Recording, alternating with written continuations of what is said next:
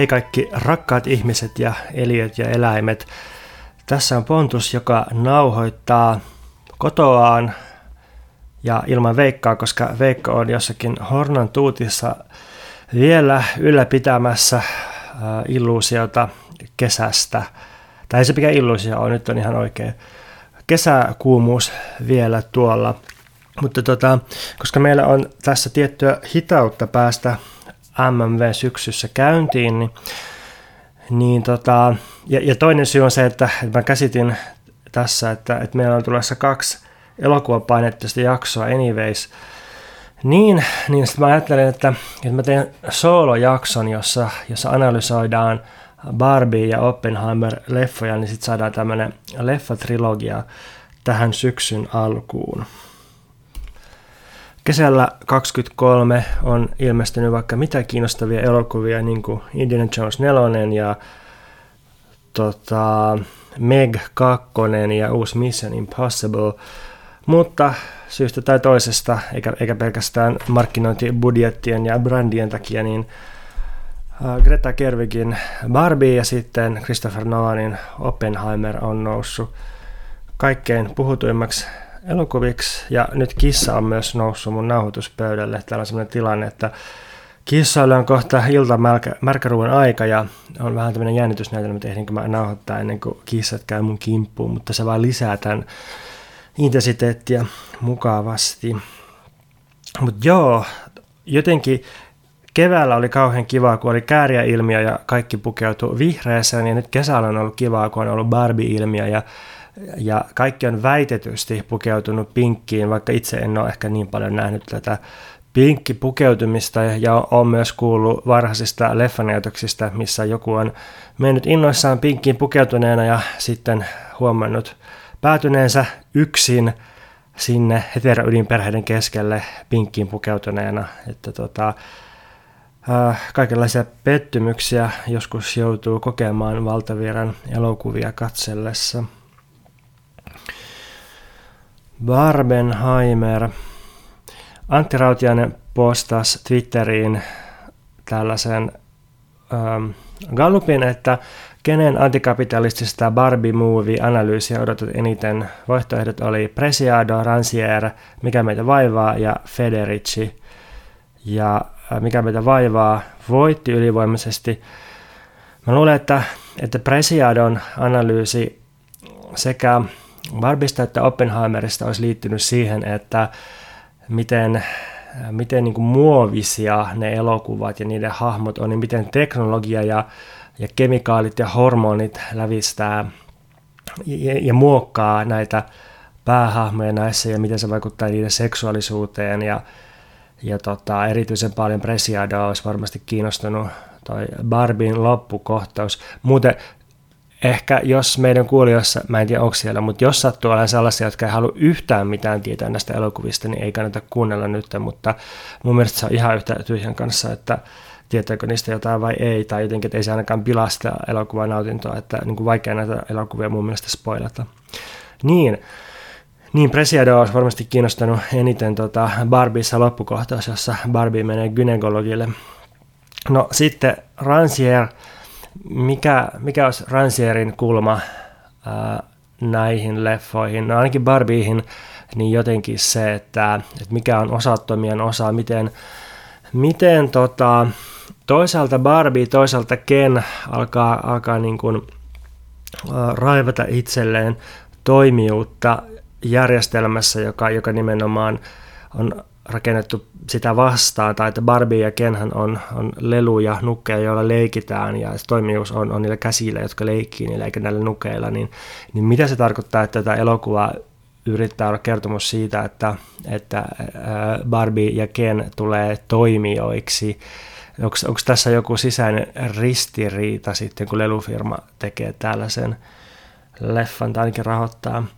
No sitten Federici, mikä Silvia Federicin analyysi, varmaan se käsittelisi Barbissa sitä, että, että miten naisten ruumiit on otettu kapitalistisen kasautumisen välineeksi ja, ja resursseiksi ja, ja sitten yksityistetään ja, ja myydään takaisin naisille. Ja ja jotenkin se jälleen kerran ristiriita, että, että toi Barbie-elokuva tiedostaa tämän ja sanoo sen toistuvasti ääneen, mutta ei sitten niinku pysty oikein liikkumaan siitä mihinkään, mutta ehkä sitten sitä katsova yleisö pystyy liikkumaan johonkin. No, mikäs olisi, mikä meitä vaivaan kulma näihin sitten, niin äh, koska tämä on tämmöinen kevyt kesähassuttelujakso, niin nyt siellä kirkuu kissa, niin tota, mä ehkä haluaisin ensin käytellä vähän niin kuin mielipide tai, tai niin leffa-arvostelu mielessä ikään kuin näitä ää, elokuvia vertaillen läpi ja mennään sitten siihen analyysiin vähän ajan päästä. Mun näkemys on, että Barbie on aika raskas, vahvasti käsitteellinen, kaksituntinen älykköelokuva, joka käy loppua kohden vähän tylsäksi. Kun taas Oppenheimer on aika kevyt, helposti sulava kolmen tunnin junttielokuva, joka on musta aika viihdyttävä ja, ja, ja tota, hirveän nopeasti kuluu. Tuntuu yhtä pitkältä kuin Barbie, vaikka on tunnin pitempi. Tota, nyt ehkä heti kaipaa selitystä, että miksi, miksi Oppenheimer on junttielokuva, niin, niin tota, musta Christopher Nolan on, on aina tehnyt elokuvia, jotka edustaa amerikkalaisen ihmisen, pohjoisamerikkalaisen, siis yhdysvaltalaisen ihmisen käsityksen älykkyydestä, koska tällainen ihminen ei oikein tunnista muuta kuin sitä, mikä on täysin valmista ja kivettynyttä, niin seuraukset on ennalta arvattavia. Parhaan mallin tällaiselle Juntti-elokuvalle asetti mun mielestä Good Will Hunting, ja, ja tota Oppenheimeria ja Good Will Huntingia yhdistää ainakin Matt Damon. No, niin ehkä, ehkä pitää myös selittää, että miksi Barbie on älykköelokuva. Mä, mä olisin ihan vakavissani tästä. Tämä liittyy siihen, että, että Barbissa hirveän paljon käydään niin sanotusti diskurssia, että siinä, siinä kauheasti analysoidaan, esitetään monologia, käytetään raskaita käsitteitä, siis kymmeniä kertoja käytetään sanaa patriarkaatti, sitten puhutaan seksuaalisoidusta kapitalismista. Uh, jotenkin, et se, se on niin kuin, mikä on suomeksi heavy handed, että se, se on niin todella silleen, niin kuin, että, että kerro, äläkä näytä, vaan niin kuin, että blastaa kaikki sisältö suoraan katsojalle. Se on niin kuin, Barbie on leffa puhuvista päistä, ja siksi on vähän raskasta, kun siinä on niin paljon sitä puhetta, mitä pitää seurata. Kun tässä Oppenheimerissa niin kuin, se on ihan hirveä rynkytys. Jos eurooppalainen ohjaaja, tai ehkä Christopher Nolan on itse asiassa britti, mutta mut jos oikeasti eurooppalainen, manner-eurooppalainen eurooppalainen ohjaaja olisi tehnyt tuon Oppenheimerin, niin siinä olisi ollut edes ihan pikkusen fiilistelyä ja tunnelmointia. Nyt, nyt se on pelkkää sellaista hillitöntä junavauhtia ja syöksymistä se, se koko kolmetuntinen, mutta toisaalta ehkä, ehkä tässä on pointtinsa, että ehkä se teknologisen ja poliittisen ja taiteellisen muutoksen vauhti oli 20-50-luvuilla aika, aika vauhdikas, että ehkä tota voi silleen puolustaa. No musta on selvää, että Barbie on seurauksiltaan kumouksellisempi ja sisällöltään tuoreempi elokuva. Et jos katsoo jo, että miten paljon vauhtia ja voimaa monet ihmiset, erityisesti naiset, mutta myös jotkut transihmiset ja jotkut miehetkin on, on saanut Barbista, että miten se on väitetysti päättänyt huonoja ihmissuhteita, niin, niin tota, kyllähän tämä hauskalta vaikuttaa sitten se, että konservatiivit triggeröityy nurin, ainakin Jenkeissä tästä niin hyviä signaaleja. Mutta kyllä musta on vaikea myös kiistää sitä, että, että Oppenheimer on elokuvana ihan roimasti parempi. Siis siinä on toimivampi rytmitys, se on, se on aivan törkeästi paremmalla visuaalisella maulla sommiteltu. Se on fokusoidumpi, se on kerronnallisesti tehokkaampi huolimatta siitä, että on tunnin pitempiä. Ja ennen kaikkea Oppenheimer luottaa katsojaan siinä, missä Barbie sekä näyttää että varmuuden vuoksi kertoo saman asian monta kertaa. Ja nyt kissa yrittää kertoa, että se on, se on erittäin kateellinen tälle nauhurille ja sitten pitäisi esim. antaa ruokaa kissalle eikä nauhoittaa. Tota, joo, jos muuten ette ole sattunut kuuntelemaan Selitä mulle podcastia, jota mä teen tässä sivubisneksenä, niin se on, täynnä tällaista kissan huutoa, koska meillä ei voi oikein nauhoittaa kotona ilman, että kissa rupeaa riuhumaan. Nyt mun on pakko pitää tauko.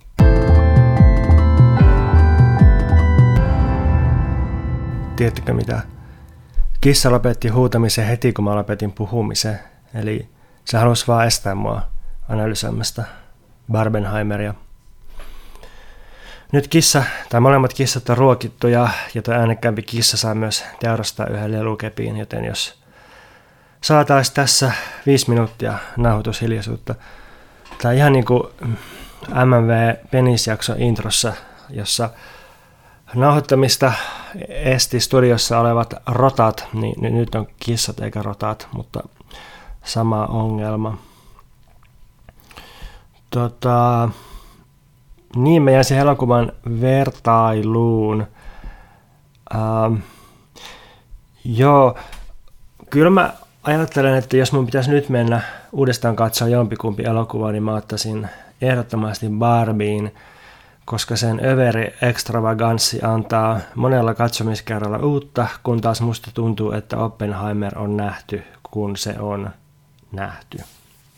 Mennään sitten siihen Barbiin tarkempaan analyysiin. Um, jos haluaa tästä visuaalisen version, niin mun uh, Insta-profiilista löytyy highlighteista, eli at purokup.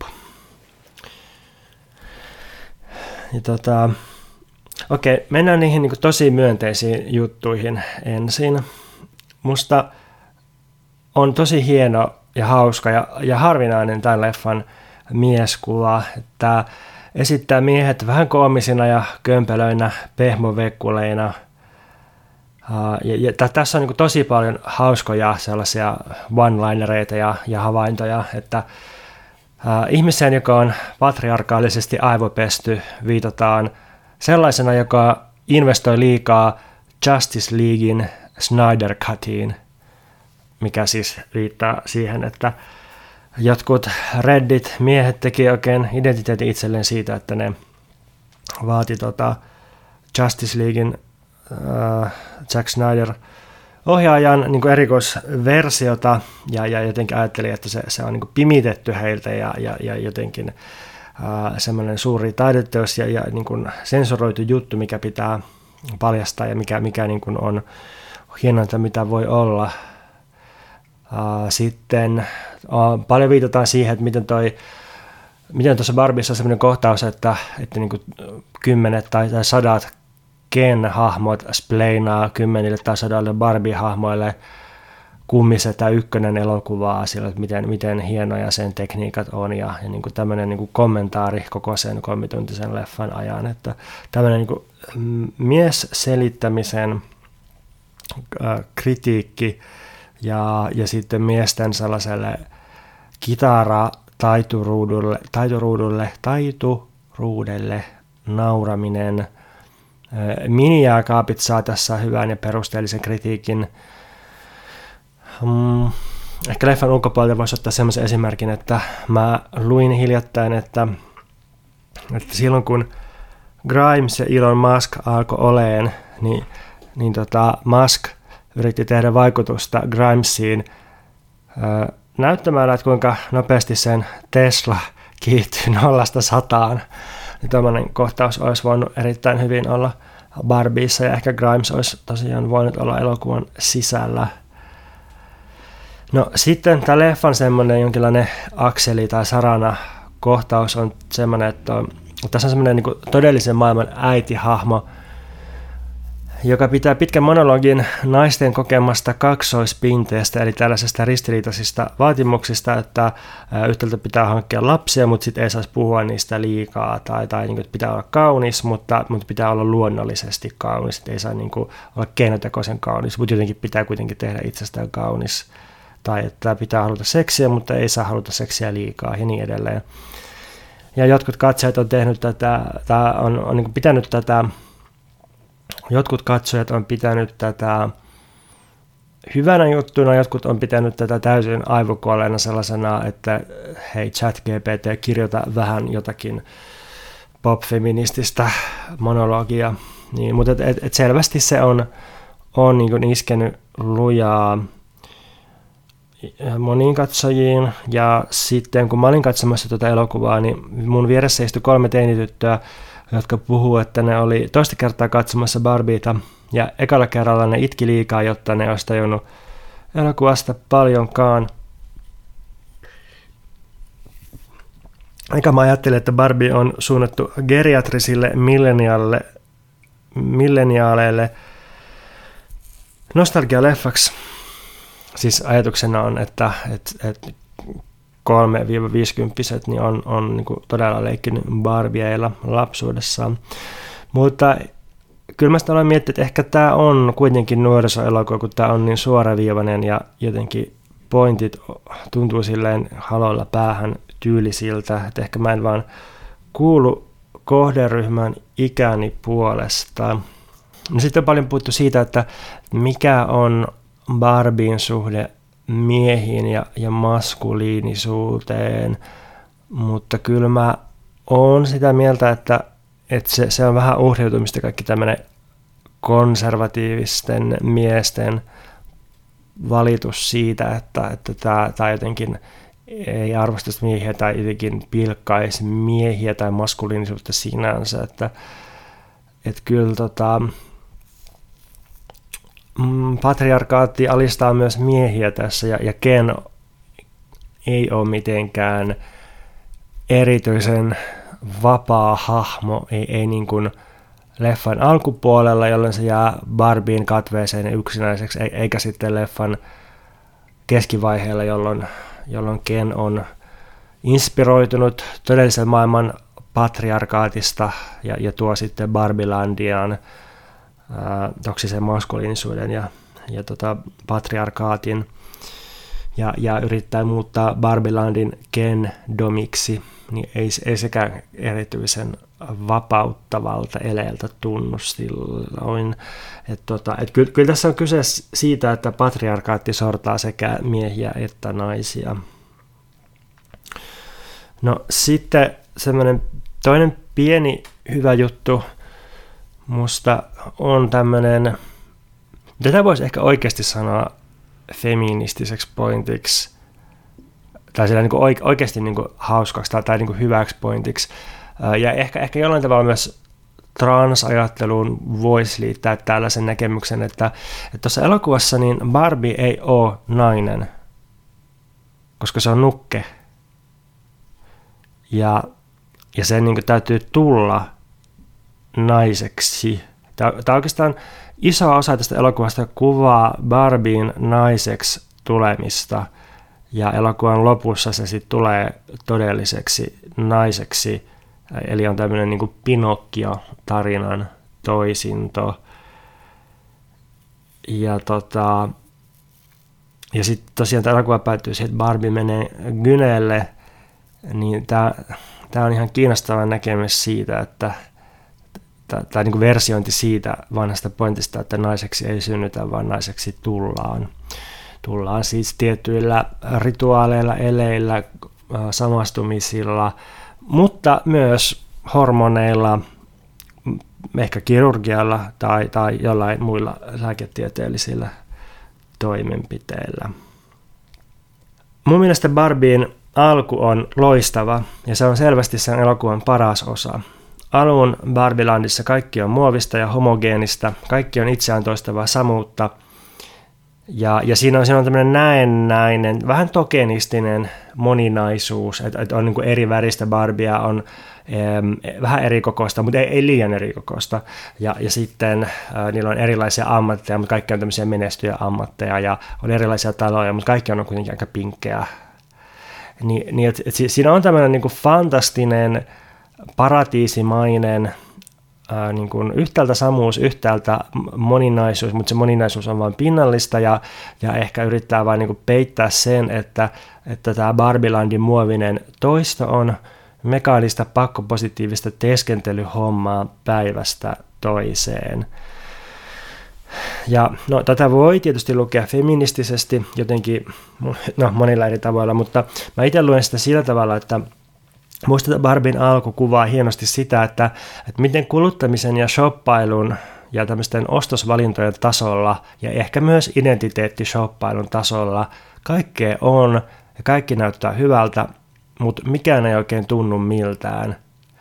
että kun Barbie tässä alussa ää, yrittää syödä tai juoda, niin sitten sen sisään ei mene mitään. Et se, se kallistaa mehulasia, mutta sieltä ei tule mitään. Et sillä on suu auki ja lasia kallistetaan, mutta tämä vaan tyhjä ele, koska mikään neste ei siinä liiku. Et sillä ei, niin kun, sillä ei aineenvaihduntaa. Sitten Barbie menee suihkuun ja avaa ahnaan, mutta sieltä ei tule mitään ulos sieltä hanasta, että ei, ei pääse kastumaan. Että mistään ei oikein saa mitään kunnollista ruumiillista kokemusta. Kaikki on muovista ja pinnallista. Barbielandissa kaikki hahmot vaan liukuu ja lentää. Autotkin vaan glidailee ympäriinsä ilman moottoria. Mä luin, että, tota, että se, se auto, mitä tässä ajetaan, niin se on siis ollut siellä kuvauksissa ilmeisesti ihan pahviauto, mikä on musta upeeta, että, että jotenkin ne selvisi pahviautolla tästä ja se, no joo, ehkä se pahviauto on vielä helpompi kuin muoviauto. Mutta tosiaan liukumista ja, ja tota, nämä hahmot ei suurin piirtein edes kävele, että menee niin kuin liukumäellä ää, yläkerrasta alakertaan. Ja sitten kun mennään merenrannalle, niin siellä ää, meren aallot ja rantahiekka on kivikovia, ne, ne, niin kuin, ne, ne ei ole esimerkiksi ää, märkiä tai pehmeitä.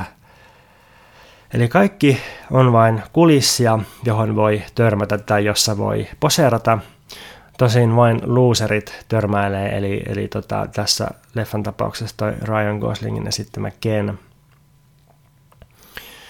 No tätä voisi ajatella silleen, että uusliberaali feminismi on toteutunut ja pinkit girl bossit johtaa niin kuin kuvauksena sellaisesta maailmasta, jossa niin kuin näyttää päällisin puolin, että asiat on niin kuin tosi paljon paremmin ja ne on selvästi eri tavalla, mutta sitten kun sitä aletaan tarkastelemaan, niin ensinnäkin se on vain symmetrinen nurinpäin kääntö patriarkaatista, että sukupuoliroolit on vaihdettu, että miehet on sivussa ja naiset on johtajia, mutta edelleen on niin kuin sivusta seuraajia ja johtajia.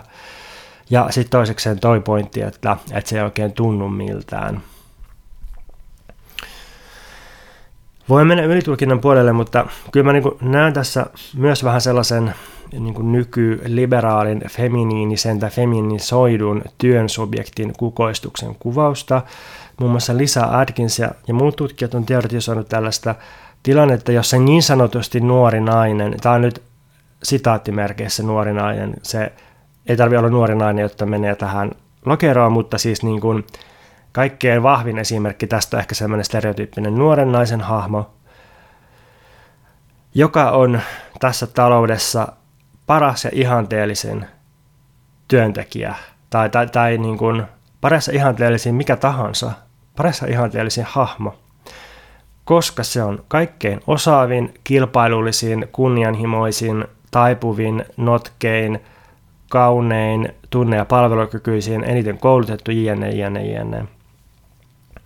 Miehet taas näytetään brutalistisina muinaisjäänteinä, jotka osaa rakentaa identiteettiään vain tällaisessa reaktiivisessa suhteessa naisiin ja oikeastaan onkin jo potentiaalisesti inseleitä.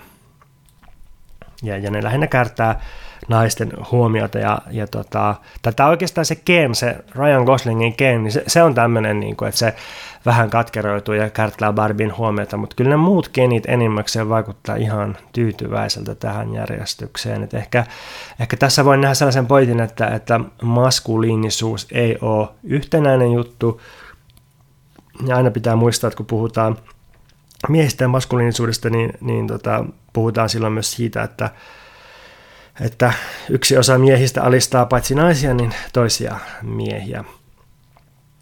Ja, ja tämä kaikki on siis upeata mun mielestä. Tähän liittyy sitten kaikkea väriloistoa ja musiikaalinumeroa ja, ja tanssimista ja, ja, ja kaikenlaista hillitöntä tykittelyä. Jos koko leffa olisi ollut tällä alun tasolla, niin tämä olisi ollut aivan mestariteos, todella hyvä, rehellinen kuvaus meidän ajan tekemisen ja kokemisen lajien hegemonisista muodoista. Kaikessa tässä muovisuudessa ja keinotekoisuudessa niin tämä alku tuntui mun mielestä jopa tuoreelta. Ja sitten kun tähän tulee särö tähän muoviseen toistoon, niin mä ilahduin ensin suuresti ja odotukset koveeni. Ja, ja mä, mä, tota, mä ajattelin, että nyt, nyt, niin kuin nyt lähtee todella lujaa. Tämä leffan varsinaiset tapahtumat tai se konflikti käynnistyy siitä, kun kaikkein stereotyyppisimmän Barbiin kuolemanvietti aktivoituu ja Barbie alkaa ajatella kuolemaa ja, ja kysyy muilta myös, että, että ajatteleeko kukaan muu kuolemista. Ja, ja silloin musiikki loppuu ja kaikki seisahtuu ja on, on niin kuin aivan, aivan niin kuin sillä, että, että mitä, että tämä ei voi jatkua, ei Barbilandissa voi ajatella kuolemaa. No mä Yhdistän tämän kuolema-kokemuksen, kuolema-ajattelun Freudin kuolemanviettiin. Ja kuolemanvietti ei siis tarkoita mitään tällaista, että äh, ihminen tai, tai joku muu eliö haluaisi kuolla, tai se ei ole mikään tämmöinen masentunut itsemurhahakuinen juttu, vaan, vaan kuolemanvietti on oikeastaan elämän palveluksessa. Se on, se on niin organismin pyrkimys sellaiseen mahdollisimman syvään rentoutumistilaan, jossa, jossa ei ole mitään jännitteitä, paineita, vaatimuksia, mitään niin kuin. Ja, ja kuoleman vietti on elämänpalveluksessa sillä tavalla, että, että kuoleman vietti, tai se, se mitä Freud kuvaa kuoleman vietillä, ei, tarvi, sitä tarvitse ajatella mitenkään biologisena viettinä, vaikka Freud niin teki osan aikaa elämänsä. Niin, niin kuoleman vietti aiheuttaa liikettä ja törmäyksiä ja, ja tota, se niin kuin repii kaikenlaisiin niin kuin samana toistuviin kuvioihin todellista eroa ja, ja niin kuin todellista liikettä ja konfliktia ja draamaa. Et usein silloin, kun sanotaan, että jossakin on draamaa tai että, että joku, joku ei niin kuin kestä sen elämää, jonka piti olla täydellistä, vaan se haluaa hypätä oravan pyörästä ja vetää päiväkännit ja häipyä jonnekin ulkomaille, niin tässä on kuolemanvietti silloin kyseessä. Eli, eli Barbien kuolemanvietti aktivoituu ja ja tota, miksi se aktivoituu? No, tässä elokuvassa selitetään, että, että, että se liittyy siihen, että, että se henkilö, joka leikkii tällä Barbiella tosimaailmassa, niin, niin, niin sillä on jotain ongelmia ja, ja jotain, niin kuin, tässä, tässä on niin joku juttu, joku semmoinen negatiivisuus, minkä takia tosimaailman ja Barbie-maailman rajat hälvenee ja alkaa vuotaa toisiinsa. Ja sitten jotta Barbie saisi sitten korjattua ja pääsisi näistä ikävistä kuolema-ajatuksista eroon ja, ja myös kaikenlaisista ö, oireista, jotka muuttaa sitä pois nukkemuodosta ja kohti naismuotoa, niin, niin Barbien pitää lähteä tosi maailmaan sitten selvittämään tätä hommaa, eli ehkä tämmöinen niin salapoliisijuoni käynnistyy.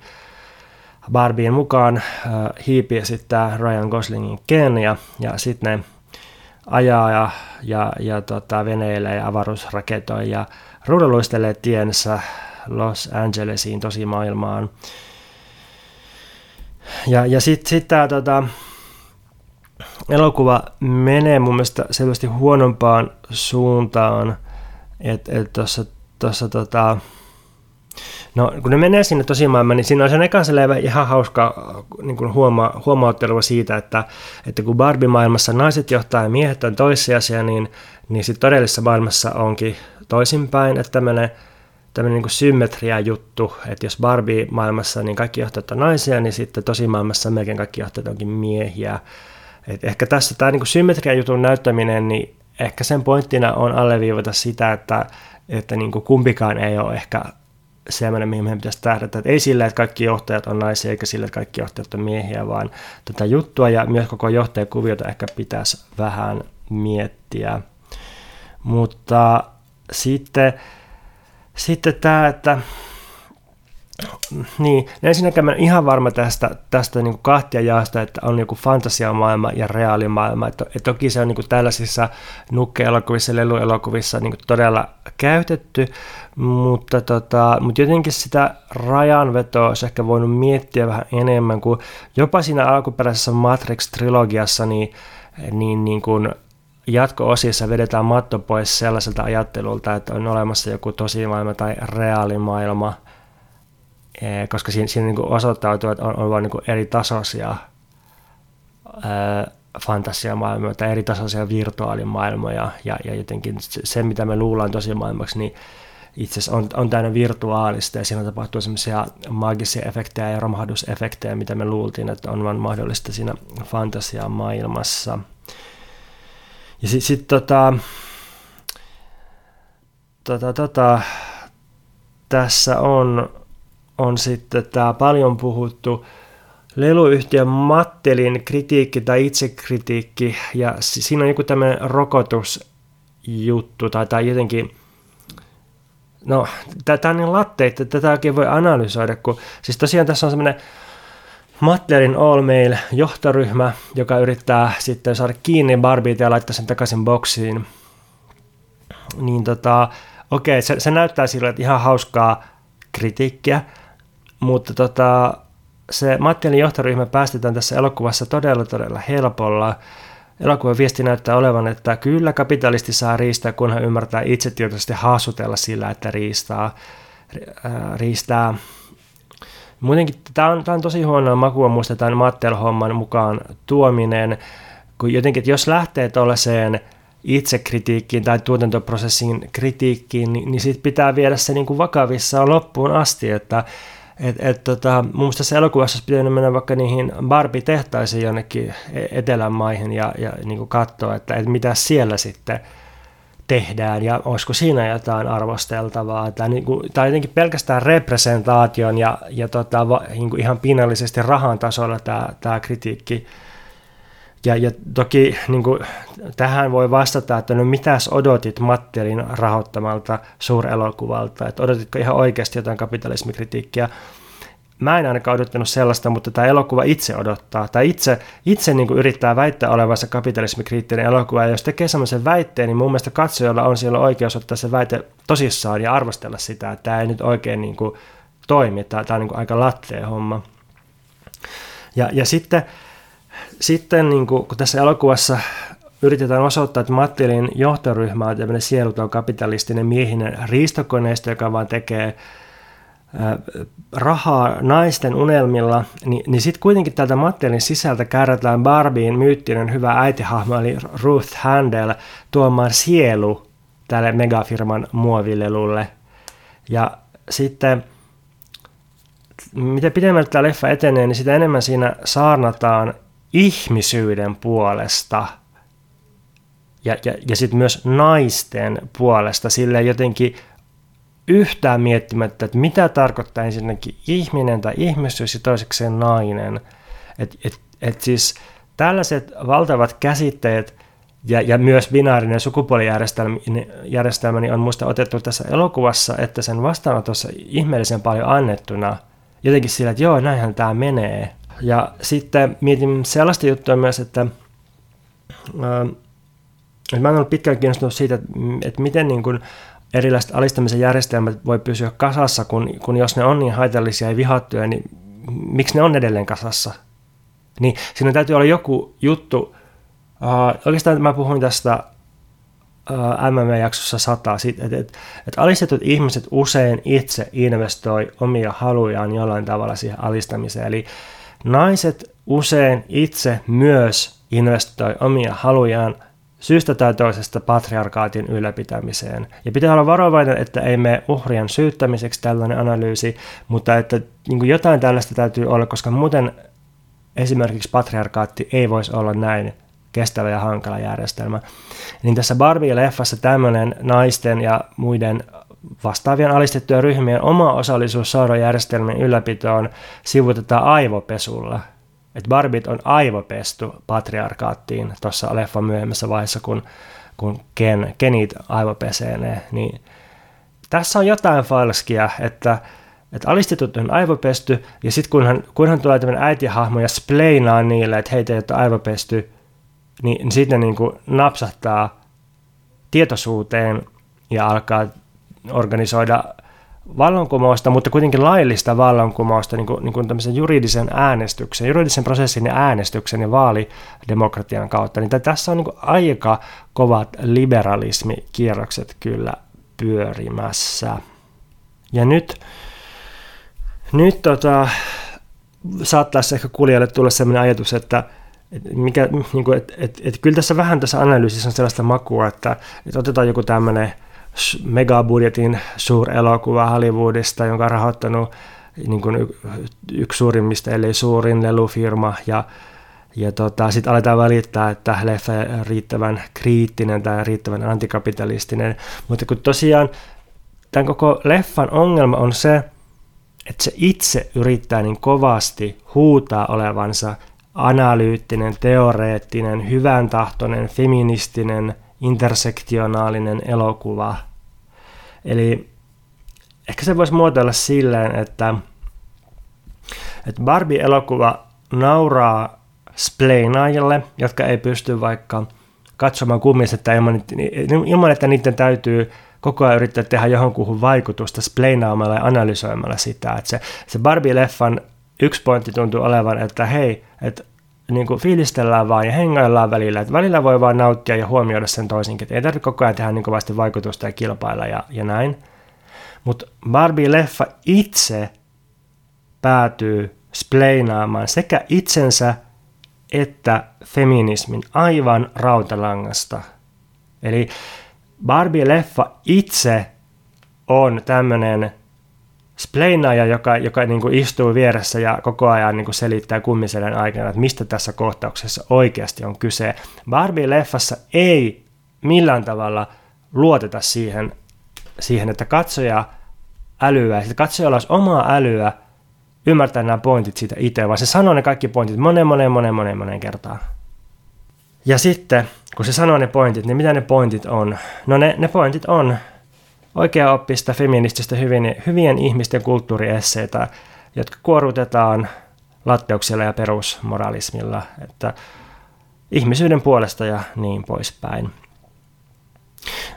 Mä väitän, että jos Barbie olisi ollut ainoastaan tiukasti pinkki muovinen intensiteettitykittely-leffa röyhkeiden tyttökoidettujen lelujen puolesta, niin se olisi ollut paljon radikaalimpi ja kovempi taideteos. Sekä poliittisesti että esteettisesti. Kun nyt se jää sellaiseen, joskus sitä on kutsuttu metamodernismiksi, että, että heilutaan ironian ja vilpittömyyden välillä niin, että kukaan ei saa tekijöitä varmasti kiinni mistään. Että, että, niin kuin, että vilpitöntä, hyvin latteita feminismia, mutta sitten kuitenkin sellaista metatasoilua ja ironiaa, että ei, ei kuitenkaan niin kuin ihan saa kiinni siitä latteudesta. Ja, ja sitten kaikki, kaikki vielä suojataan jotenkin äh, loputtomilla viittauksilla muihin, muihin leffoihin, jotka jotkut on hirveän paljon tykännyt näistä, näistä niin kuin, äh, avaruusseikkailu 2001 ja Matrix ja, ja muista viittauksista, mutta itse olen valitettavasti nähnyt liian monta Simpsons-jaksoa, jossa nämä kaikki on jo käytetty. No, ähm, mun nähdäkseni se leffan ikään kuin pointit on, on, on niin kuin, siinä ne on ihan moninaiset sillä, että et, et ikävästi siinä, siinä on semmoinen asetelma, että, että tämmöinen binääri pysyy, että naiset on naisia ja miehet miehiä, ja näiden välissä on korkeintaan naisten tämmöinen mukava, ei uhkaava homomieskaveri tai, tai sellaiseksi vihjattu tämmöinen Allan nukke, joka taitaa ehkä olla leffan ainoa silleen niin kuin oikeasti nörtihkö, hintelähkö mieshahmo. Mutta tota, sitten hyvä juttu on, on toi Kenin kehityskertomus. Ehkä tämäkin on jotenkin ristiriita jopa, että, että leffa, jonka piti kertoa Barbieista, niin itse päätyy kertomaan aika paljon myös Kenistä sillä tavalla, että se, se Ken niin kuin, kiitos Ryan Goslingin varastaa shown, ja ei, ei sillä, että, että toi Margot Robin Barbie olisi millään tavalla ollut väärä, mutta, tota, mutta et siinä on vaan kunnolla irroteltu ja, ja, ja uskallettu olla jotenkin vähän erilainen ja hauska tuon tota Kenin kohdalla. Niin.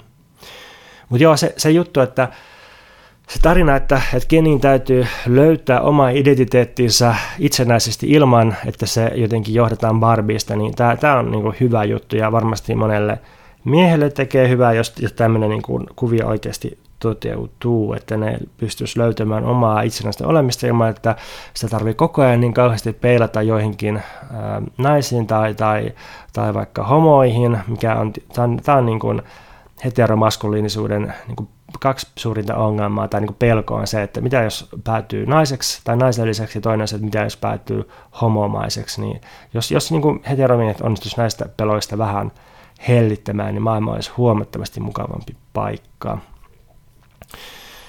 No sitten Mattelin johtoryhmä jää tosiaan koskemattomaksi tässä leffassa, että ne miehet oppii vähän pehmeämmäksi ja, ja alkaa kutitella toisiaan – mutta leffan lopussa ne edelleen siellä Mattelin kärjessä miehet jatkaa rahan tekemistä naisten representaatioilla omistaa koko homman. Tietysti voi sanoa, että, että näinhän se asia on oikeassakin maailmassa ja tämähän on vaan realismia ja ehkä niin kuin jopa brehtiläistä dramaturgiaa, että, että tota, tässä ei tehdä mitään toiveiden tasolla tapahtuvaa antikapitalistista käännettä tässä elokuvassa, vaan, vaan niin kuin, että miehet jatkaa johdossa edelleen. Että ehkä tästä pitää antaa pisteet kuitenkin, että, että Matlerin All Mail johtoryhmä sitten kuitenkin porskuttaa eteenpäin. No sitten tämä, mihin mä oon jo viitannut monta kertaa, että leffan lopussa Barbie tulee ihmiseksi tai naiseksi löytämällä kautta hankkimalla sukuelimen itselleen lääketieteelliseltä auktoriteetilta eli gynekologilta, niin, niin, niin tämä on myös kiinnostava loppukaneetti. Ehkä voi, voi kysyä myös, että mitäs jos elokuva olisi tehty siitä saksalaisesta piirros- ja nukkehahmosta, johon Barbien hahmo perustui, kun siis tuossa tota, muistaakseni 50-luvulla oli tämmöinen Lilli-niminen ähm, no, piirroshahmo ja nukke, joka oli siis tämmöinen niin kuin korkean luokan escort hahmo, se niin kuin saksalainen ää, aikuisten sarjakuva strippihahmo ää, ja, ja sitten sit tämmöinen niin kuin vitsikäs niin kuin pikkutuhma nukke, niin, niin tota, siitä on Barbie mallinnettu tai ehkä, ehkä osin kopioitu. Muistaakseni Matti hankki oikeudet tähän nukkeen, että sikäli ihan, ihan niin kuin legit kopiointihomma. Um, niin, ja sitten tässä semmoinen sivupolku, että, että mä oon jonkun verran miettinyt seksuaalisuutta popkulttuurissa jotenkin niin, että, että, että yhtäältä popkulttuuri on entistä epäseksuaalisempaa ja steriilimpää. Että on, on paljon sellaista kaumaa niin kuin Marvel ja just Barbie ja, ja videopelit, josta seksuaalisuus on poistettu oikeastaan ihan kokonaan. Että sitä ei ole edes romanssin tasolla.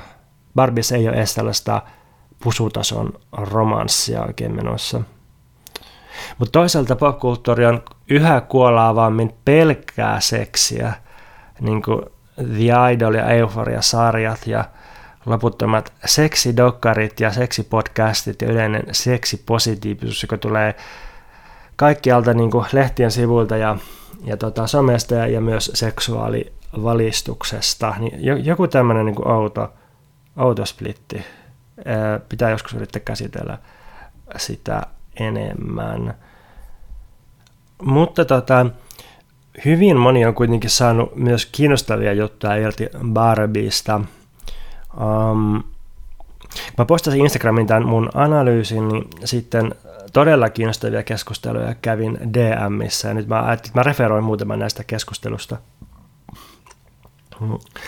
Tuosta kun mä sanoin, että tässä on latteita juttuja tässä elokuvassa, niin Haru Laura Menard huomautti, että, että näiden hahmojen pinnallinen jäykkyys on itse asiassa tarkoituksellista ja kohdellaan. Ää, sitaatti. Äitiys ja tyttäryys on latteaa, läpeensä roolitettua ja apologeettista. Siinä missä Ken saa olla yksilö vailla temporaalisten jatkumoiden painolastia. Tosi elämänkin äiti on hukkunut äitiyteensä ja tulee näkyväksi vain hetkellisesti kapinoidessaan äitiyden myytin luonutta systeemiä vastaan. Tyttären koko minuus pelkistyy kauhuun siitä, että hänestä on tulossa äitinsä. Tässä luennassa äitien ja tyttärien latteus on todellisuuden rajoitusten terävää kuvausta, ei niinkään konventionaalista toistoa. Sitten kun mä arvostin tätä elokuvaa sekavuudesta ja hajanaisuudesta ja, ja epävarmuudesta, niin, niin sama henkilö kommentoi, että, että vaatimusta tyylillisestä eheydestä voi pitää myös normatiivisena, kun taas sitaatti – Tällä genrejen sekasotkulla saadaan kuvattua niitä lukuisia keskenään ristiriitaisia todellisuuden ja subjektiivinen tasoja, joita tyttönä kautta naisena joutuu haltuun ottamaan ja representoimaan. Sitten henkilö, jonka käyttäjätunnus on at Rainen, niin laittoi mulle tosi kiinnostavan kokonaisanalyysin Barbie-leffasta – Tämä on niin pitkä, että mä ehkä yritän referoida tämän jotenkin niin, että että hänen mukaansa Barbie-maailman on tarkoitus olla vertaus tyttöjen lapsuudelle, jossa tytöt voi olla ikään kuin mitä tahansa. Ja sen takia tämän leffan alun Barbie-maailmassa hahmot puhuu lapsen suulla. Todellinen maailma on taas kosketus Barbiin, Barbien ja Kenin ensikosketus patriarkaattiin, jossa, jossa tota sitten Barbien itsetunto murennetaan romahduspisteeseen asti. Ja, ja vastaavasti Kenin kehityskertomus tässä leffassa on, on, on kuvaus miehistä, jotka kasvaa tavallisista pojista toksisen maskuliinisuuden stereotypiaan, ja se näytetään nimenomaan Barbien näkökulmasta – ja, ja, ja että monelle naiselle on, on tuttu kokemus nähdä, että miten veli tai isä tai poikaystävä hurahtaa siihen samaan pipelineen, josta niistä kasvaa misogyynejä. Ja, ja sitten Maekae Rainen tulkitsee, että, että tämä, kun elokuvassa siirrytään Barbie-maailmasta todellisuuteen, niin se on itse asiassa siirtymä lapsuudesta aikuisuuteen, ja sen takia se lapsipuhe sitten tippuu hahmoilta. Ja mitä sanoi, että, että se on nähnyt useamman analyysin leffasta, jossa kritisoidaan, niin kuin minä tein, niin elokuvan feminististen teemojen pinnallisuutta, mutta että sen sijaan pitäisi puhua siitä, että, että on kuvaus lasten ensikosketuksesta seksismiin. Ja se ei ala siitä, että mentäisiin yliopistotason intersektionaalisiin analyyseihin, vaan siitä, että tytöt tajuaa nuorella iällä, miten niitä kohdellaan eri tavalla kuin poikia. Ja sitten tulee sellainen kokemus, että se, että tyttö voi olla mitä vaan, juristi, nobelisti, presidentti, niin osoittautuukin lapsuuden eli Barbie-maailman illuusioksi, koska todellisessa maailmassa odotukset ja kohtelu naisille on erilaisia. Ja sitten tämä sanoo vielä, että niin kuin loppukaneettina, että että keskustelu, tämä nyt suora sitaatti, keskustelu siitä, miten monella eri tasolla elokuvan olisi pitänyt pystyä kommentoimaan kapitalismin, sorron ja liberaalin feminismin yhteyttä, kiteyttää yhden elokuvan pointeista. Naiset ei voi tehdä mitään ilman kritiikkiä siitä, ettei se ole täydellistä. Sitaatti päättyy.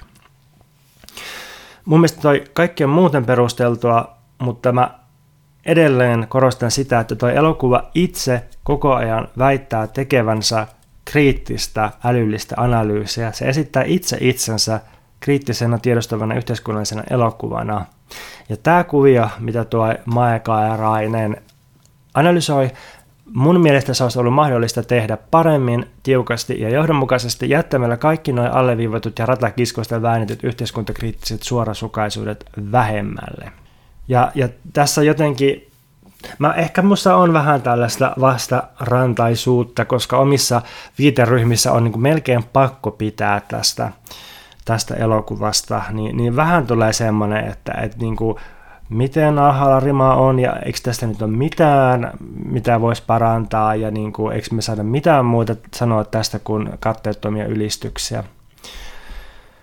Jos haluatte Barbie-leffasta kiinnostavaa lisäanalyysiä, niin kaksi lähdettä, jotka mä linkkaan tuonne jaksokuvaukseen. Ensinnäkin on New York-lehdestä Leslie Jamisonin, Jamesonin pitkä essee Why Barbie Must Be Punished. Uh, on, on todella hyvä ja niin kuin hirveän kauas menee tuossa Barbie-elokuvasta, se menee niin kuin Barbien kulttuurihistoriaan ja, ja kaikenlaisiin nukkeanalyyseihin. Sitten toinen, toinen hauska juttu on uh, psykoanalyyttisen Why Theory podcastin jakso Barbie. Ja, ja tota, vaikka tämä on niin sanottu teoriapodcast, jossa kaksi miestä keskustelee teoriasta, niin, niin tämä jakso ei ole millään tavalla raskas, vaan tämä on, tää on aika, aika hauska jakso. En ole kaikista samaa mieltä, mutta nostan yhden hyvän havainnon sieltä. Ne puhuu siinä, että et, et, tämän leffan Barbin alussa, kun kun Barbit hallitsee Barbilandia ja miehet on siellä toissijaisia, kenit on vähän niin kuin sivusta seuraajia, niillä ei oikein kunnon roolia, niin, niin kenit ei silti ole alistettuja. Et ken, ken voi tehdä oikeastaan mitä se haluaa. Et se ei vaan saa kauheasti huomiota Barbilta, eikä varsinkaan romanttista huomiota tai seksiä, mutta, mutta et niin kuin sinänsä Keniä ei ole pakotettu mihinkään. Ken, kenellä on ihan sinänsä laajat rooli tai ainakin mahdollisuus sellaisiin. Kun taas, kun tuossa elokuvassa siirrytään patriarkaattiin, niin, niin sitten se asetelma ei ole symmetrinen, koska patriarkaatissa tässä leffassa naisten ainoaksi rooliksi tulee miesten palveleminen ja miesten itsetunnon pönkittäminen. Eli naisten roolia kavennetaankin todella paljon, naisia sorretaan paljon pahemmin kuin mitä miehiä sorrettiin silloin, kun, kun naiset johti tätä yhteiskuntaa. Eli, eli tota, patriarkaatti, matriarkaatti, jos sitä nyt siksi voi kutsua, näin, näin ole symmetrisiä kuvioita tässä elokuvassa. Nyt pidetään vissyn hörppäystauko.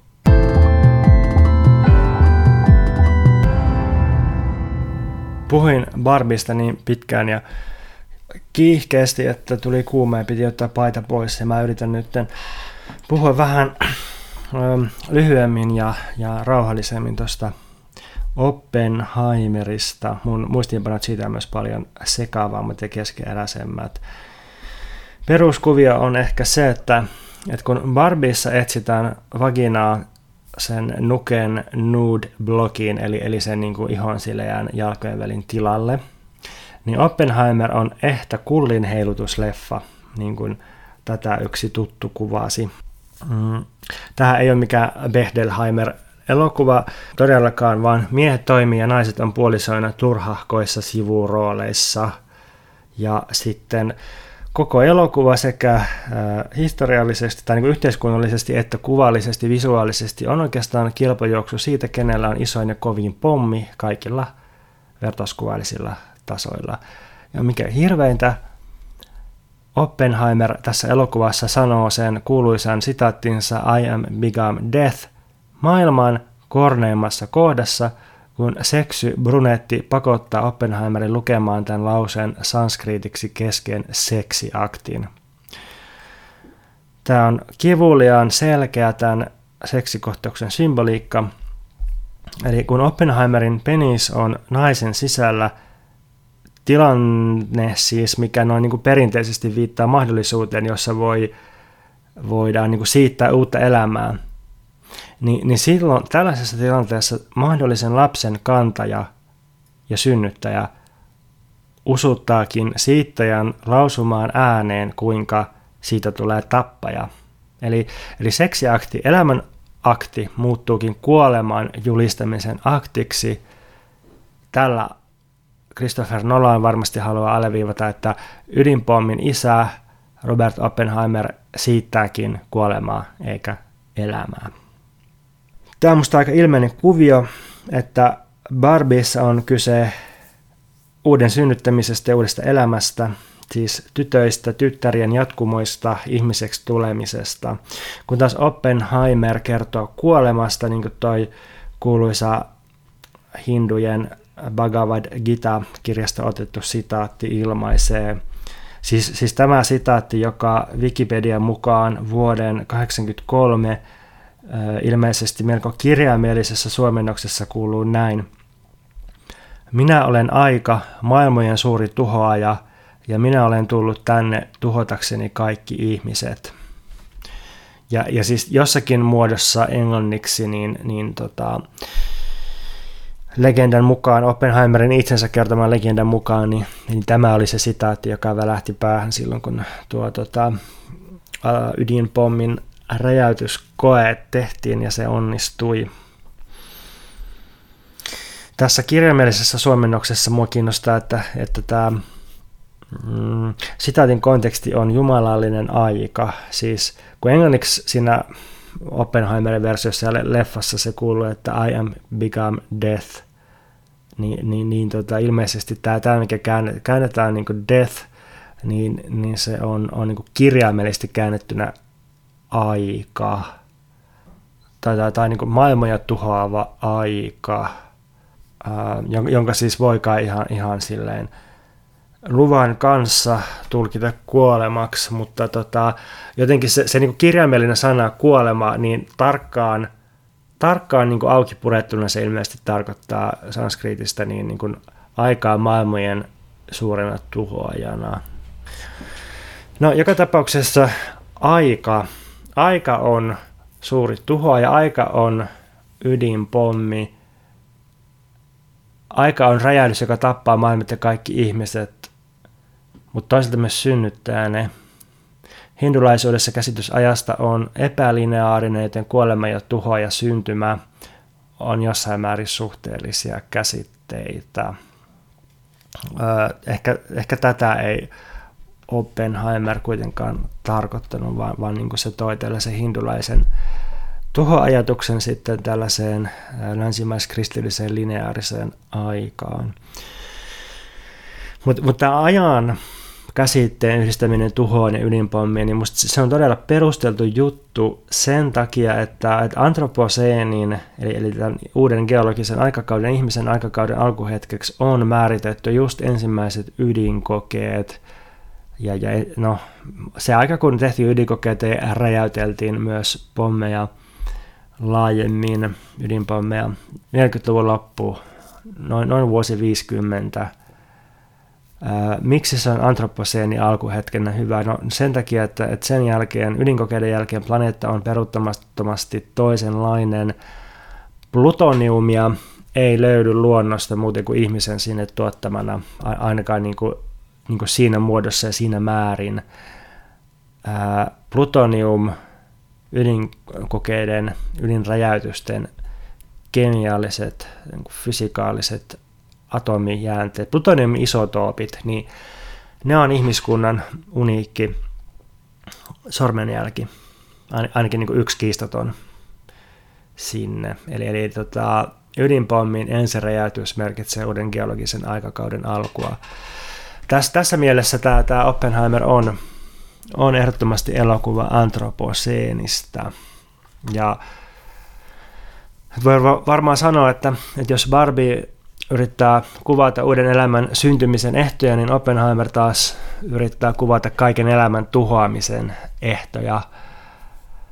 Barbiissa on kyse luovuudesta, sekoittumisesta, epäpuhtauksista, elämän monimutkaisesta sekasotkusta ja rajallisuuden hyväksymisestä ja, ja tota, uuden synnyttämisestä silleen, että keinotekoinen ja, ja niin sanotusti luonnollinen sulautuu toisiinsa niin, Oppenheimer on sitten kuvaus todellisesta astumisesta antroposeenin eli ihmisen eli kuoleman aikakaudelle. Murheellinen matka siihen massatuhoon, mikä nyt on käynnissä. Ja nyt kun mä sanon tämän ääneen, niin ehkä, ehkä ne ei ole niin kaukana sitten toisistaan, että, että tota, molemmissa on tämä keinotekoisuus ja, ja tuotannollisuus. Barbissa se on vain myönteisen kautta – Barbissa ihmiset tuottaa ihmisiä ja, ja, ja nukkeista tulee ihmisiä. Että siinä on tämmöinen niin keinotekoinen sekoittuminen ja tuotanto käynnissä. Oppenheimerissa ihmiset tuottaa ydinaseita, jotka tappaa ihmisiä ja tuottaa kaikenlaisia mullistuksia yhteiskuntaan. Joo, ehkä nämä molemmat on antroposeeni-leffoja. Mitä muuten tulee kuolemaan, niin se todellinen J. Robert Oppenheimer – röökasi niin ankarasti, että se kuoli kurkkusyöpään vain 62-vuotiaana. Mun tekee mieli esittää tuosta tota, todellista Oppenheimerista vielä semmoinen pointti, että et, et sekä todellinen Oppenheimer että tässä elokuvassa Oppenheimer niin, niin tota, oli Amerikan kommunistipuolueen kanssamatkaaja, mikä tarkoitti, että lahjoitti rahaa ja, ja tota, oli sympaattinen ja, ja niin kuin toimi sen rinnalla tai, tai niin kuin piti yhteyksiä sinne, mutta ei, ei itse niin kuin liittynyt jäseneksi. Ja o, molemmat Oppenheimerit oli myös äm, AY-aktiiveja ymmärtääkseni ja, ja tota, niin kuin sosialisteja ehdottomasti. Ja, ja sitten ää, räjäytysten, ydinräjäytysten, eli siis Hiroshima ja Nagasakin poimitusten jälkeen, niin, niin tota, Oppenheimer alkoi alko tota kampanjoida ydinaseiden säätelyn puolesta ja, ja niin kuin voisi sanoa, että rauhan puolesta. Mutta sitten Nolan esittää elokuvassa Oppenheimerin suoraryhtisempänä ja mystisempänä ja ehkä vasemmistolaisempana kuitenkin hahmona kuin mitä todellinen Oppenheimer oli, koska todellinen Oppenheimer sitten myöhemmin – kun sitä vainottiin näissä antikommunistisissa vainoissa, niin ilmiantoi entisiä työtovereita ja opiskelijoita vasemmistolaisuudesta. On tässä elokuvassa muistaakseni yksi kohtaus, jossa se päätyi ilmiantamaan työ, toverinsa, mutta se esitetään semmoisena vähän niin kuin, vähän naivina, että se ei ehkä oikein tiedä, mitä teki, kun taas todellinen Oppenheimer äh, ehkä voi ajatella, että se ajettiin sen verran nurkkaan, että se sitten yritti pelastaa oman nahkansa ilmiantamalla entisiä tovereitaan. Mulla oli enemmän ennakkoluuloja tätä Oppenheimeria kohtaan kuin Barbita kohtaan, ja se liittyy siihen, että mun viiteryhmissä on noloa pitää Christopher Nolanin elokuvista just sen takia, että se edustaa tätä amerikkalaista junttikäsitystä älystä, ja, ja sitten tiettäkö, kun vaikka Rick and Morty tota, piirrossarja, niin oli se, oli se niin kuin millainen tahansa se itse sarja, niin, niin se on ihan niin kuin sietämätön ilmiö sen takia, että sen äh, Reddit miesfanit on niin mulkkuja, jotka jotenkin just, just esiintyy sellaisella tavalla kuin mitä Barbie-elokuva pilkkaa, eli, eli niin kuin, äh, pönkittää omaa toksista käsitystään, omasta älykkyydestään jotenkin kiinnittymällä johonkin fanituotteeseen, niin kuin, niin kuin Rick and Mortin, tai, tai ehkä voisi ajatella myös, että Nolanin leffoille on käynyt vähän tälleen, että, että tota, niistä fiil, niitä fiilistelee sellaiset äh, miehet, jotka, jotka niin kuin, vähän harrastelee kvanttifysiikkaa ja, ja jotenkin niin kuin on, on niin kuin jollain tavalla teknokraattisia ja, ja sitten on silleen, että no hei, sä et voi ymmärtää, koska sä, sä et niin kuin ole niin perillä kuin minä tästä, että teneet kulkee samaan aikaan et, etuperin takaperin, että niin kuin pitää vähän käyttää älynystyröitä, jotta ymmärtää, mistä tässä todella on kyse ja miksi tämä ja tämä ratkaisu on tehty ja mihin se itse asiassa viittaa. Ni, niin tämmöinen, tämmöinen kuvio on vähän niin kuin pilannut noin Nolanin elokuvat sitten mun viiteryhmässä. Että se, siinä on ehkä jotain samaa kuin Yuval Noah Hararissa ää, tietokirjallisuuden puolella, että, että jos, jos on niin kuin filosofi tai kriittinen tutkija, niin ei, ei, ei, voi, ei voi kyllä avoimesti pitää yhtään Yuval Noah Hararista, se olisi äärimmäisen noloa. Mm. Mutta Nolan ehkä ihan itse, siis, siis itse irrotettuna niistä faneista, niin musta ihan ansaitsee näin kovaa tylytystä. Et sillä, sillä on niin parempia ja huonompia leffoja, uh, Interstellar ja, ja tota, tota, Tenet ei, ei kyllä kuulu musta sen parhaimpiin. Interstellar on, on, uh, on, on todella siirappinen, melodramaattinen ja jotenkin semmoinen, että se kaikki visuaalit ja kaikki lässäytetään sillä rakkaus lätinällä siinä lopussa. Ja, ja tota, Tenet on ihan ok, mutta se tuntuu niin tekniseltä veivaukselta, että, että tota, sitten se jotenkin hajoaa kikkailu alle, tai siinä ei niin kuin sit ole sitä, mulle sitä niin kuin mieltä, ja, ja sitten tuntuu, että se jotenkin tyhjenee toisella katsomiskerralla. Dunkirk on, siinä on muuten sitä todella hienoa aito eurooppalaista fiilistelyä ja estetiikkaa, että se, et jos niin kuin miettii puhtaan elokuvallisesti niin kuin aistimusten ja, ja kuvaamisen ja, ja kaiken niin kuin taitoruuden kannalta, niin Dunkirk on, on mun suosikkeja näistä Nolanin elokuvista. Mm, mm, mm. Se, on, niin, se on ehkä jopa klassinen niin kuin antiikin ajan draama melkeinpä. Miten sitten Oppenheimer suhtautuu tähän Kavalkadin elokuvia, suurelokuvia. Mm, no, kyllä, kyllä mua häiritsee, paitsi, paitsi tota se amerikkalainen käsitys älystä, siis se, että on niin nerokas mies, joka, joka on niin kuin, niin kuin paitsi fysiikkanero, niin, niin myös kova naisten mies ja myös erittäin kova poliittinen peluri ja myös huippuorganisoija JNE, JNE ja, ja jotenkin niin kuin sen neroutta palvotaan, niin, niin sen lisäksi häiritsee sitten se kauhea vauhti ja rynkytys, johon mä viittasin, että tulee kyllä Tarin kahdeksan minuutin ottoja ikävä. Ja, ja sitten ennen kaikkea mua, mua häiritsee, että siis mä pidin, pidin niin kuin yllättävän paljon tästä Oppenheimerista kaikista ongelmista huolimatta, mutta kyllä, kyllä häiritsee se, se kliseefesti. Että et, et, niin kuin, mm, miten sitten kun Brechtillä on näytelmä Galileosta, ja ja sitten jos, jos semmoinen niin perussivistynyt katsoja tulee katsoa tätä näytelmää, niin se, se olettaa, että siinä näytelmässä Galileo sanoisi kuuluisan sitaattinsa, kuuluisan laininsa, että, että se liikkuu sittenkin. Kaikki odottaa sitä. Mutta tässä näytelmässä niin Galileo ei sano sitä.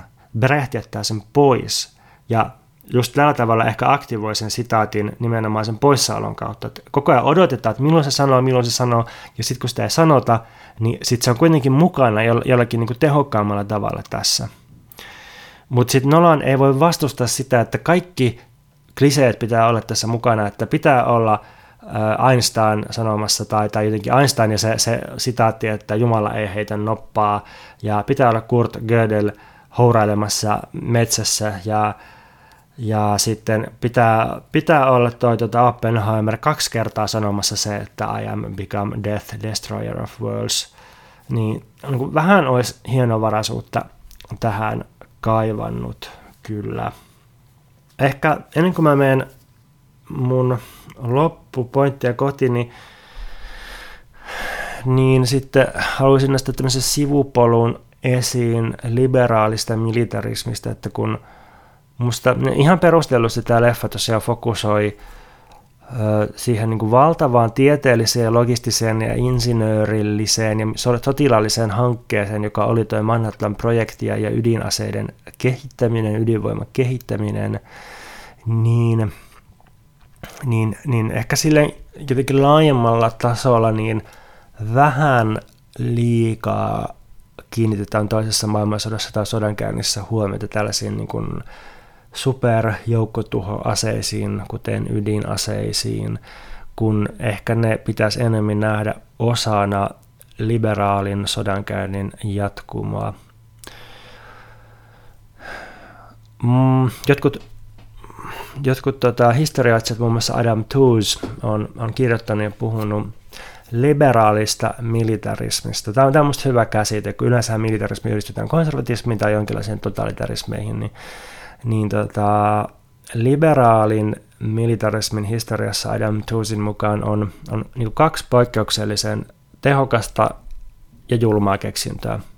Ensimmäinen kauppasaarto, se, että, että systemaattisesti estetään jotakin maata saamasta vaikka lääkkeitä ja peruselintarvikkeita, niin se, sehän on todella rajua ja tehokasta sodan käyntiä. Toinen hyvin tehokas ja julma liberaali keksintö sodankäyntiin on, on, on tota, strategiset ilmapommitukset. Ja tota, liberaalit maat, siis länsivallat, ää, liittoutuneiden länsipuoli toisessa maailmansodassa, niin tappoi satoja tuhansia ihmisiä palopommeilla – äh, Hampurissa, Dresdenissä, Tokiossa ja ihan, ihan niin kuin tarkoituksellisesti iski siviilejä päin. Siis niin kuin, että no, natsit varmasti tappoi enemmän siviilejä kaasulla, mutta liittoutuneet tappoi ilmapommeilla ja, ja palopommeilla ja, ja kaikella, mikä siitä tiedetysti ja ennustetusti seurasi, niin aikamoisen määrän siviilejä myös tarkoituksellisesti, ihan, ihan niin kuin tietoisesti ja, ja käskyjen mukaan osana sodan käyntiä. Tästä oli Adam Toosin uutiskirjassa hyvää settiä. Vähän aikaa sitten, niin, niin sitten se, että, että tota, kuolonuhrillisesti, niin jos ensin on tapettu satoja tuhansia saksalaisia ja, ja tota, japanilaisia siviilejä hirveillä kaupunkien ja asuinalueiden kohdistetuilla pommituskampanjoilla ja sitten räjäytetään kaksi ydinpommia, niin se on tietenkin aivan hirveätä, mutta ne ydinpommit asettuu tähän liberaalin militarismin jatkumoon ja, ja perinteeseen. Sitten mikä, mikä tota, eteni aina niin kuin, niin kuin oman, oman elämäni kuuluisin Kuuluisimmat esimerkit liberaalista militarismista on tietenkin Irakin sota ja, ja Afganistanin sota. Niin, ehkä sillä jotenkin yleisessä historia-ajattelussa tai mielikuvituksessa, niin, niin no historiatset aina tietysti tykkää osoitella jatkumoita, niin ehkä, ehkä sitten tässäkin olisi hyvä katsoa, että mihin, minkälaisen pommitus, ilmapommitus jatkumoon tämä ydinaseiden käyttö toisessa maailmansodassa asettautui. Tota, tästä on aika hyvä tästä Oppenheimerista niin teksti, joka kontekstoi sitä nimenomaan, nimenomaan tuon tota, um, niin kuin, niin kuin sen, sen mukaan, että, että miten nopeasti ja, ja massiivisesti teknologia, tiede, taide, politiikka kehittyy ja muuttuu 20, 30, 40, 50-luvuilla. Ja, ja miten massiivinen ja tärkeä hanke myös organisatorisesti ja tieteen järjestämisen kannalta tämä Manhattan-projekti oli.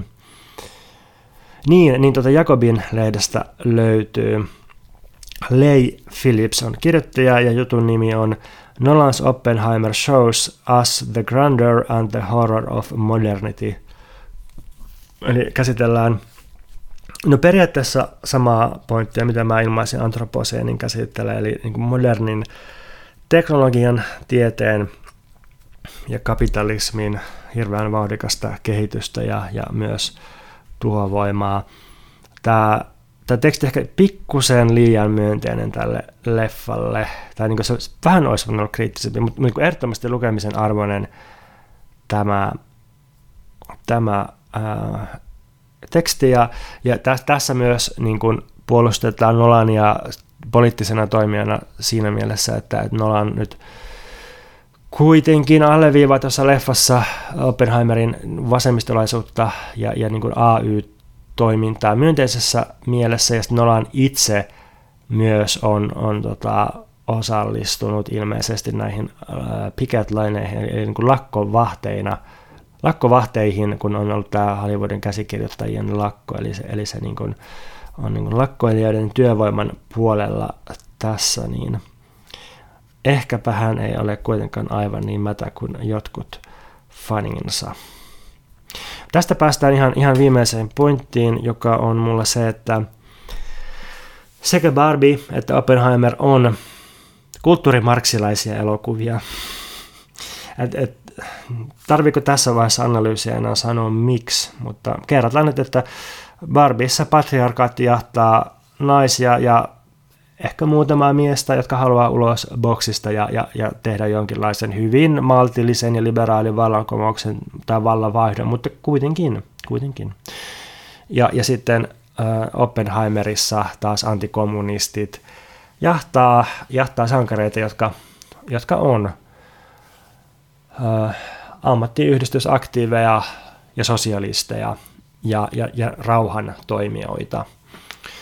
Ja, ja sitten mm, tällaiset hahmot, tällaisten, tällaisten tota, toimintalinjojen muodostamat hahmot, niin näiden kuvaus ja ylistys palkitaan satojen miljoonien dollareiden elokuvatuotoilla. Eli loppujen lopuksi suuri yleisö haluaa intersektionaalista feminismiä, älyllistä kommunismia ja antikapitalismia. Tämä on se, mitä Barbenheimer todistaa. Ja tota, joo, jos, jos haluatte odotellessa, niin päästä pari päivää tulee seuraava leffa-analyysi, jossa Veikka on myös mukana, niin tukea tätä ö, omituista sateenvarjoprojektia, joka on Mikä meitä vaivaa, niin – voipi ryhtyä Patreon-lahjoittajaksi osoitteessa patreon.com kautta mikä mitä vaivaa tai Patreonin appilla, sillä mun sekoilevia analyysejä voi kuunnella nykyään kerran viikossa Patreonissa. Siellä ilmestyy se 5-12 minuutin setti nimellä 5 minuutin podcast, jossa mä yritän vähän tiivistetymmin sanoa joitakin pointteja joistain asioista. Mutta tota, joo, seuraavaa analyysiä odotellessa voi myös kuunnella Selitä mulle podcastia ja mä yritän kovasti keksiä jotain tosi tehokasta lopetusta tähän, mutta en, en mä keksi, että sanotaan vaan, että kissat on hiljentynyt ja, ja tota, nauhoitushuone on pimentynyt ja nyt laitetaan se loppu jingle soimaan sitten tästä noin.